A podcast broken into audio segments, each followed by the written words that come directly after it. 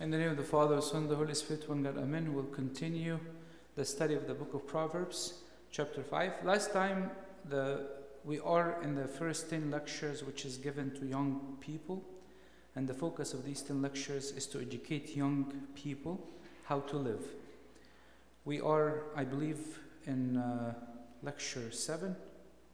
And, uh, and the concept that he talked about last time, he talked about how foolish is adultery. Adultery is something that could ruin you, could make your ability to live reduced, it could really impact all your decisions. Now, this, this part of the lesson, the second part of that lesson, is going to talk about the wisdom of marriage. What's the purpose of marriage, or how should we conduct marriage? He's telling him in verse 15, so chapter 5, verse 15, he's telling him, Drink water from your own cistern and running water from your own well. So the father is giving him an image that could help him to meditate on of marriage. He's telling him basically the water that's in your own cistern. Cistern is like a well. That running water that comes to you, this is where you should drink water from. Basically, your own needs, your own desires, all the things that you need, you should fulfill it within your family, with your spouse, not from outside.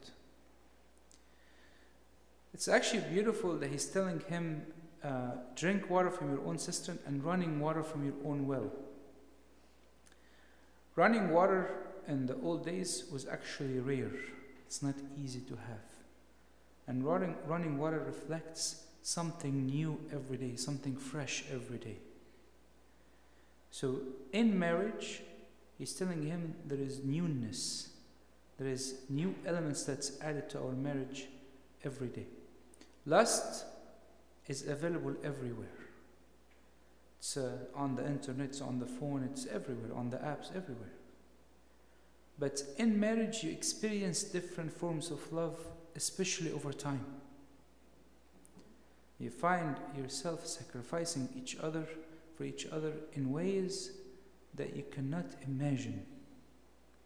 I'll tell you guys a story. I was I went to visit somebody who was sick in the hospital. He was unconscious. And as I was walking in, he went to heaven. As I was walking in, his wife was clipping his toe, toenails. He's in the hospital. He's unconscious few days, and they give him a few days, and he's going to die.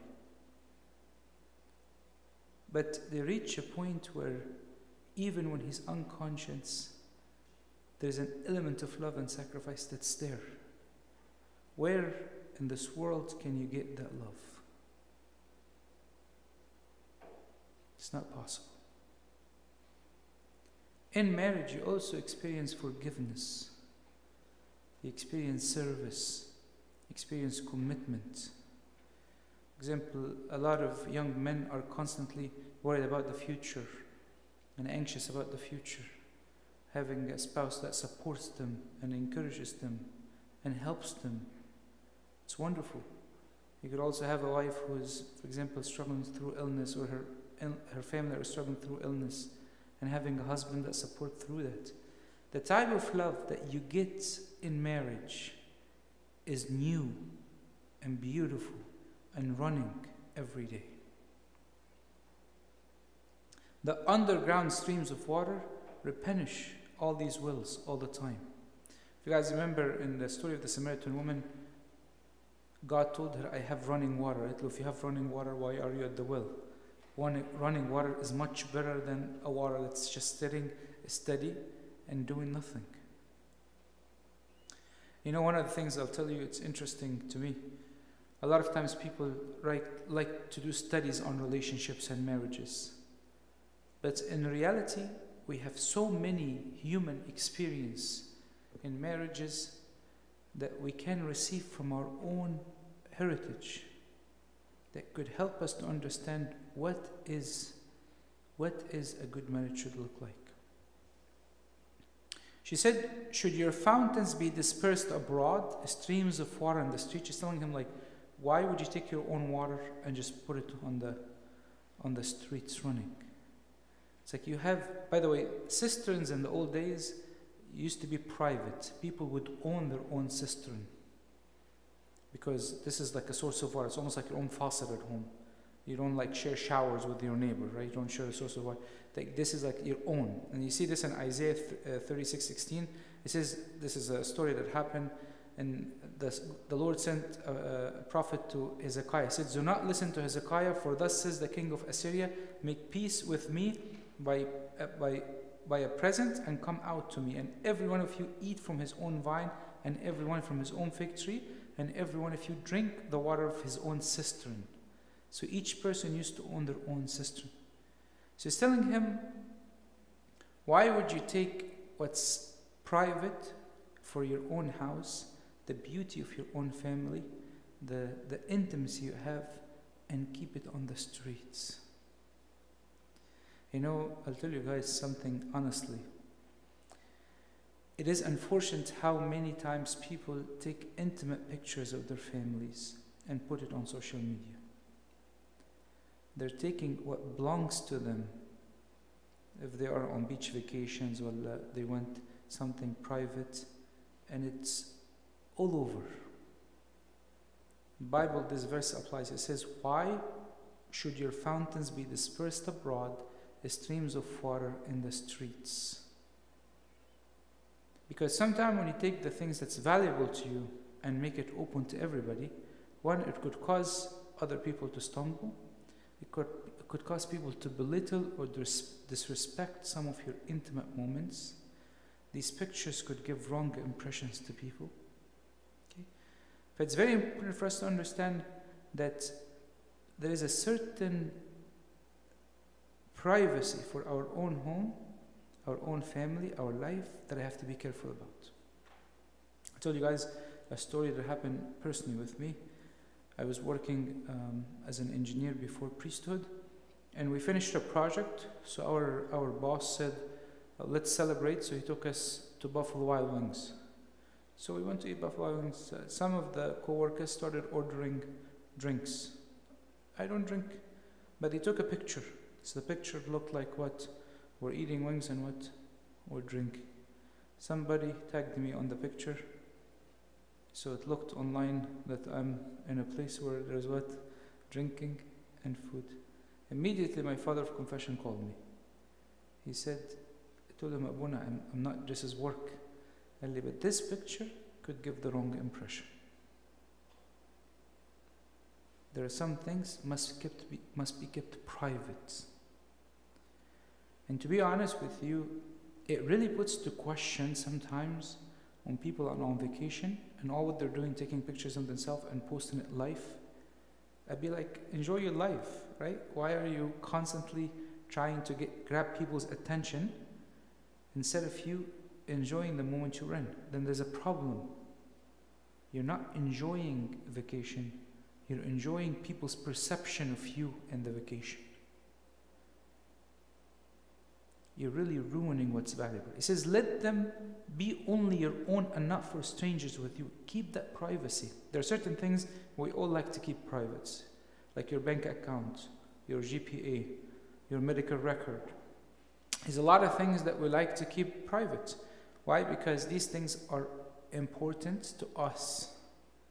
These eh, people are important to us. These things are important. Actually, you know, they used to teach us when we were young as servants. It says, when you go to somebody's house to outreach, you should not be checking out the house.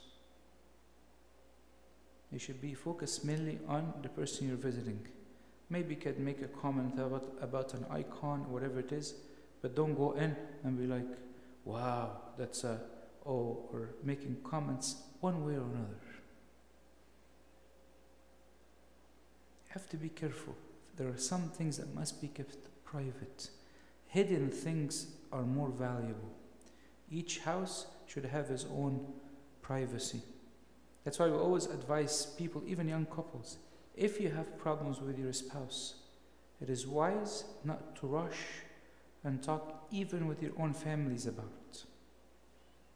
Because sometimes when you talk with your own families about it, the problems much might get much bigger quickly. And people might build the wrong perception of your spouse. And when you, when you try to repair that perception, becomes almost difficult. So, in many cases, it is wise when you have a problem, maybe again, to go talk to Abuna or a spiritual guide for your, for your relationship. But there must be a very high level of commitment to privacy in our own homes. Not only this, I'm sorry, I'm expanding on this because I think it's quite important. Sometimes, for example, it's common that young couples will gather each other and go together on a vacation as a group of young couples. Maybe this is okay once in a while, but be careful because even on these vacations where you go with your friends, you should should not happen frequently. You should have your own time with your spouse. There's a lot of privacy, a lot of things that happens in people's homes, and we have to be very careful. Who we share secrets with are really important. St. Augustine said, Let the fountain of your water be your own, and, not, and, and let not strangers share with you. For all who do not love God are strangers, are antichrist, and although they enter the basilica, the church, they cannot be numbered among the sons of God. That fountain of life does not belong to them. Even an evil person can have baptism, even an evil person can have prophecy. We find that King Saul had prophecy he was persecuting the holy David and was filled with the spirit of prophecy and began to prophesy. Even an evil person can receive the sacraments of the body and blood of the Lord, for about such it has been said, who, who eats and drinks unworthily eats and drinks judgment to himself. So, what is he saying? St. Augustine. He's saying, even be careful from people that might you think they come to church. They are prophesying. And give you a clear example. Sometime, for example, uh, somebody visiting from Egypt, even in the capacity of uh, a monastic or a clergy, and sometimes people open their homes in an illogical way. And it could be harmful to their marriages. When people live with you, they get exposed to all your privacy. And the, the Bible is very clear about being careful about these things. Some people like to break this, some people want to break this privacy. That's why it's important to be careful. Even not only the secrets, but also even sometimes people might share um, flirtatious feelings or flirtatious messages or things like that that they should not share people usually find different excuses for these behaviors. You have to be careful because our homes must be private. It says, Let your fountain be blessed and rejoice with the wife of your youth. Obviously, the word blessed, and you see it in the scripture, is usually not just of anyone, but only of people whom one is particularly grateful. People who are blessed are usually the ones who are thankful. Or that's how the blessing is increased. And the Bible here is telling him be grateful for your spouse, but also rejoice in the wife of your youth. What does that mean, rejoice? It means I must have an attitude that I'm very, very, very thankful for my wife, for my husband. You know, I'll tell you guys a common problem, for example. Most, most men tend to be future oriented. Most men. So a lot of times he gets into argues, arguments with his wife about expenses. You spent this, I didn't spend this. She, as a woman, women tend to be more present oriented and she does not like her house to be missing anything. This could resemble a big portion of arguments and fights in their house. The concept of enjoying is a concept of inner attitude toward understanding and enjoying the heart of the person in front of me. They are caring for the house. I'm thankful for my spouse because what they're doing I cannot do. I constantly remind myself of what my spouse are doing all the time. I remind myself of her quality. I remind myself of the routine that we live, yet we also allow nice surprises that come along.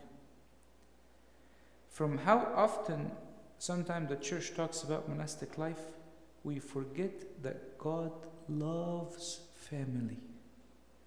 He loves family life. The first system that God created was a family, a husband and a wife, Adam and Eve. When the Lord came and lived on earth, he lived inside a family. He lived with a family. So, family life is something very pleasing to God. And once I go home, I am hugging every part of the wall of the house because this is where God is so joyful. To see two people living in harmony while they share everything together. Is that easy?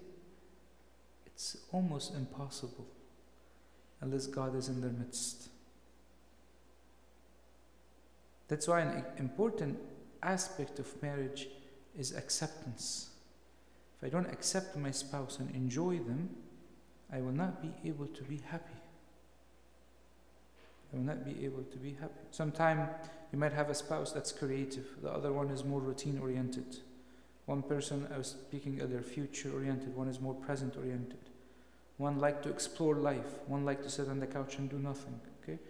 You have one who likes to uh, celebrate everything and likes to make an event out of everything, and somebody just to them to them everything is normal. Every part adds beauty, and every part, every part adds depth. The problem is is that I need to make a decision that I want to enjoy my spouse. Imagine كده if every morning I pray to God and tell Him, God, thank you for my spouse. Please make me a better husband. Thank you for my spouse. Please make me a better wife, a better son, a better daughter. Our family life is a place for us to be holy. You can be more of a saint inside your home than a monastery. And a lot of people sometimes forget that. What I do for my family is extremely important because all what I do at home is hidden and only God can see. Every time a mother wakes up at six in the morning to take care of her children or to cook or to clean, or a husband has to wake up early to clean all the cars and shovel this, all these things. Nobody comes and gives him an award at work, tell him thank you. Became expected all out of love. Says, As a loving deer and a graceful doe, let her breast satisfy you at all times and always be in, in, enraptured with her love. Obviously, the word uh, doe is a female of the deer. And some people say she's an, it's an Iranian form of deer. And uh, she's female, obviously, she's very tall and she weighs about 64 pounds. But deers are known to run quickly. So he's basically saying, as a loving deer, that deer refers to the husband, the husband should show love and a graceful doe, and the wife should show joy, gratitude. So the husband should act with love and the wife should act with joy. I, I liked what we talked about this Friday when they were talking about the 21 martyrs. One of the martyrs would call his wife and be like, What? Did the kids pray today? Did you guys pray tonight before you sleep? And the wife would show gratitude. That's a dynamic of life that's really important. Love and joy, thankfulness, excitement. It's not good that we go to our homes and we build homes that are built on sadness and argument and fight and depression. No, that's not what the Bible asked us for.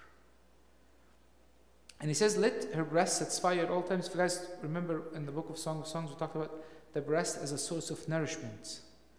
In the old days, the highest quality of food that you can get is the mother can give to her, her child. So saying the greatest and the cleanest and the most beneficial source of love will get to your wife. Whenever you need something, run to your spouse. Drink of her all the time. Enjoy your spouse all the time. Do not deprive yourself from your spouse's love. Many people do not enjoy a present time with their spouses. I remember days in our families in Egypt when we used to sit together and have dinner or lunch together as a family. We sit and pray and eat. Now, once we came to America, everybody's busy. Rarely families will sit together to have a meal. If it happens once a week, it would be a miracle. Things are constantly what? Problem. Also, the problem is a lot of time people at the homes, they're constantly speaking about negative stuff and complaints and fight over silly things and blame failures on each other. He's saying this is not the attitude of marriage he's looking for. The quality of the love the love of the spouse is very satisfying. Actually, there's a beautiful um, also, the, the, when he's speaking about the let her breast satisfy at all times and always be enraptured by her love, he's talking also about the concept of uh, the constant warmth that people receive in marriage through love and through hugs and through touches. One of the contemporary monastic used to say, a spouse should not leave the house before giving a kiss to his other spouse. That's a monk talking about marriage. And I remember even uh, right after, right after doing the, my own wedding, we met a monk and he said something beautiful. He taught us something called, this is a monk teaching us, we were just recently married. He taught us something called the kiss of love. He says, like the first year in marriage, you and, you and your spouse should every night prostrate in front of each other and kind of give an account on the day. Like you know I um, you know first you start with something positive. If something if something maybe bothered you, you may say it in the middle but also at least for every something something constructive you could say two at least positive things. And the other person would do the same thing and you guys get up kiss each other pray and go to sleep this is the concept of the christian marriage it is a beautiful source of love and i should always go, go home, find and get that love at home. We should strive to that. People who are loved at home, they're able to face life with much different attitude. And he's telling him, Why should you, my son, be enraptured by an immoral woman and be embraced in her arms of uh, seductress? He's telling him, like, he's kind of surprised. Be like, Why in the world would you go outside? to somebody that's adulterous or immoral? What, for what reason? For what reason would you go outside? For what reason would you disrespect the sanctity of marriage and the sanctity of the blessings that God has given you to go outside? He says, For her way for the ways of man are before the eyes of the Lord, and he ponders all his path. Now he adds now to what I like about Solomon, he's giving practical, but then he also adds the spiritual. He's telling him sometime when people commit a sin, they commit it in darkness. But he says, For the ways of men are before the eyes of the Lord. He ponders all his path. There's a beautiful verse in Galatians 6 7 says, What a person reaps what he sows. You sow love in your house, you will get love and joy. You sow good principles, you will get good principles. You sow spiritual life, you will get back spiritual life. Whatever you plant in your house and your family, that's what you will get. Unfortunately, a lot of people in their own homes, they sow indifference, lack of interests. I'm not interested in being in the house. The house is just a place for me, just to use as a utility.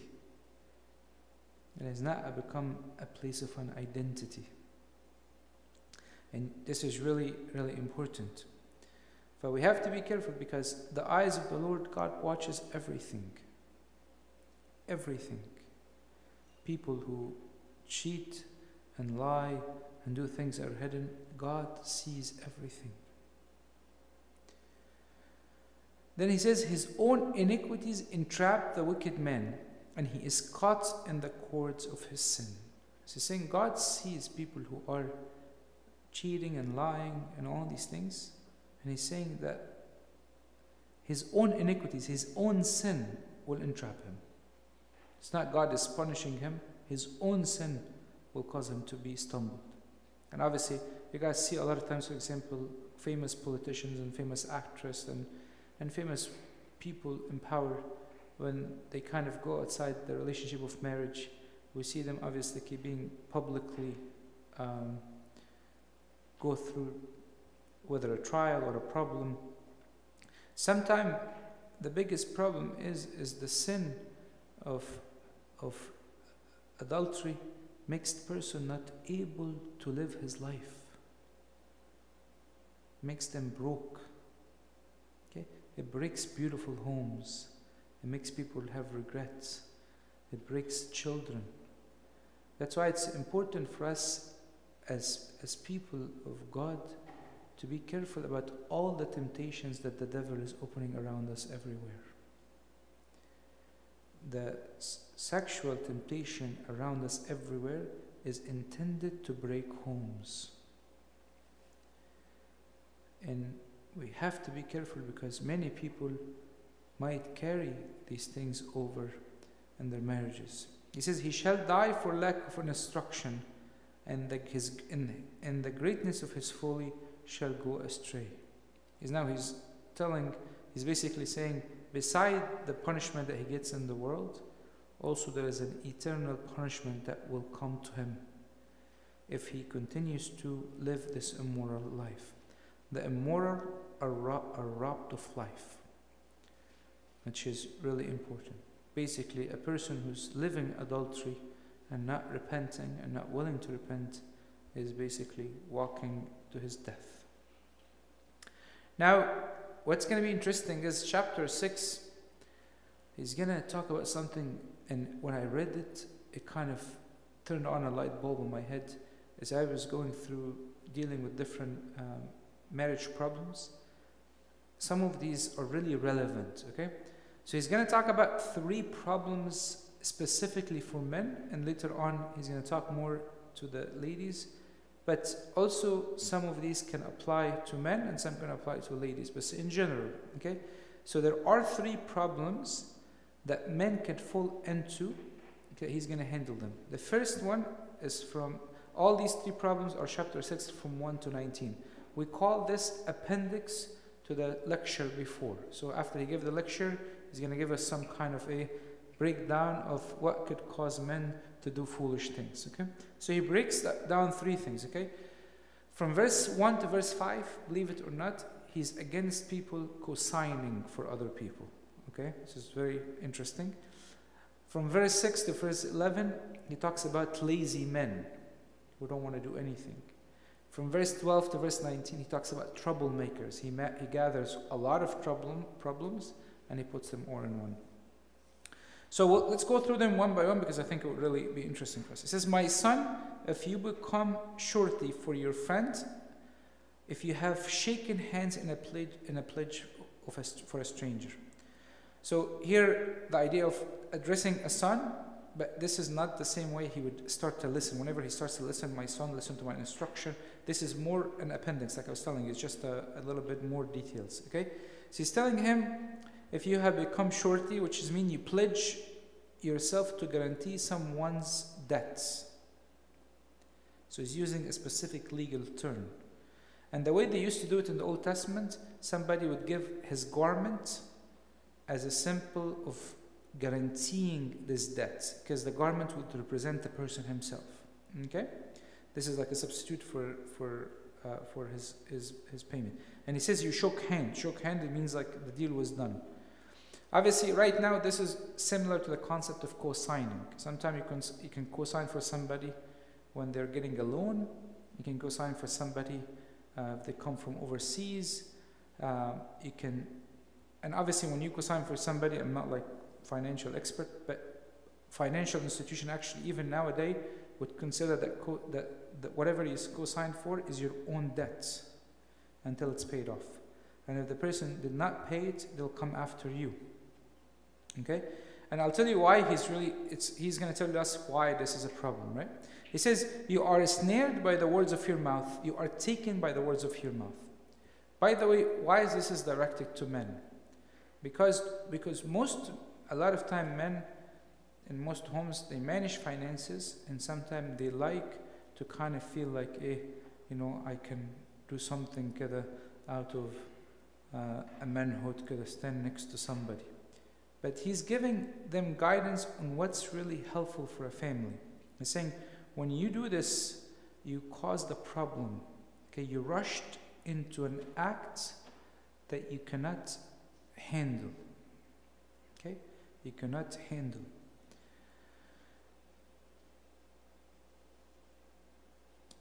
The idea is a lot of peoples, when they co sign, they're not co signing because they're able to pay the debts. They're just co-signing to help somebody. So when you co-sign for somebody or guarantee somebody's status, you're just simply, maybe financially, and a lot of people financially, they will not be able to take on that debt. If he's telling him, you are taken by the words of your mouth, that means that there is a legal action. in the old days, this is how you make a contract and that could cause you to go to court. You cannot co-sign for somebody today because they cannot guarantee the future. And this person might not be able to pay, and then later on you might get your own family in trouble. Okay? By the way, the Bible is not against us helping people, but now he's talking about a situation in a family and how you should handle this. Okay? And I'll tell you something even more interesting. The Bible does not even support us to lend to people. The Bible tells us whatever people ask of you, give them without expecting them to pay it back. Be careful. So somebody asks for a financial help, I'll give it to them, not expecting. If somebody asks to borrow money, I'll give it to them, not expecting what in return. So that means whatever I give, I should be fully aware that I might not get it in return. Because the Bible does not support us to go to court and to fight and do all these things for the sake of money. So here he's also saying the same thing the idea of guaranteeing. And by the way, to you that might seem like silly, but this comes a lot with families uh, when you have to sign somebody's coming from overseas, or when you, or you have to help somebody um, who might need a car, whatever it is. If you want to co-sign for somebody, let's say somebody needs a co-sign for an apartment, make sure that you have enough money saved aside in case if he falls on the payment, you can cover it. But if you co-sign for somebody's house, somebody's big student loans, you yourself might not be able to. I'll tell you guys an interesting story. Actually, one of the fathers shared that with me. Uh, he told me, like, at the beginning of his priesthood, some person came and asked him, Abuna, can I borrow money? And Abuna was new, did not realize that, you know, this is not the practice of the church. He told him, sure. Once he gave that person money, guess what happened? Never showed up to church again. Because he was ashamed to see Abuna because he's not able to pay the money.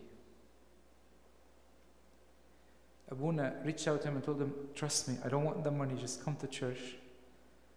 But he felt ashamed. He says, whenever he met him in a wedding, uh, he met him in a wedding a few months later, he told him, Abuna, I'm so sorry, I promise I'll get you the money and all this stuff.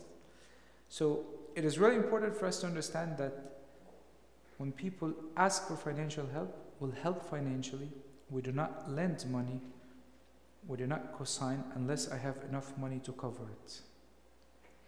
Okay, and that's usually the rule that we follow in the churches, and these are the rules that we should consider in our families because these problems does cause issues, big issues among family members. You co you co-sign for your nephew or your niece or your cousin for your student loans, and all of a sudden you have so much debts that cause problems with your own house, and you're not able to pay it. It says, "Give no sleep to your eyes, nor slumber to your eyelids." He's telling him, if you have done a deal where you co-sign to somebody, do not sleep until you reverse it. Because the better you reverse this, the sooner you reverse it, the better. As time goes on, the communication with people might be different, the financial situation might be different, the level of commitment might be different. So make sure you're able to do this quickly if it's something you cannot handle. If you co-sign for something that's much bigger than you, because it could cause you a lot of problems, it could cause you a lot of problems.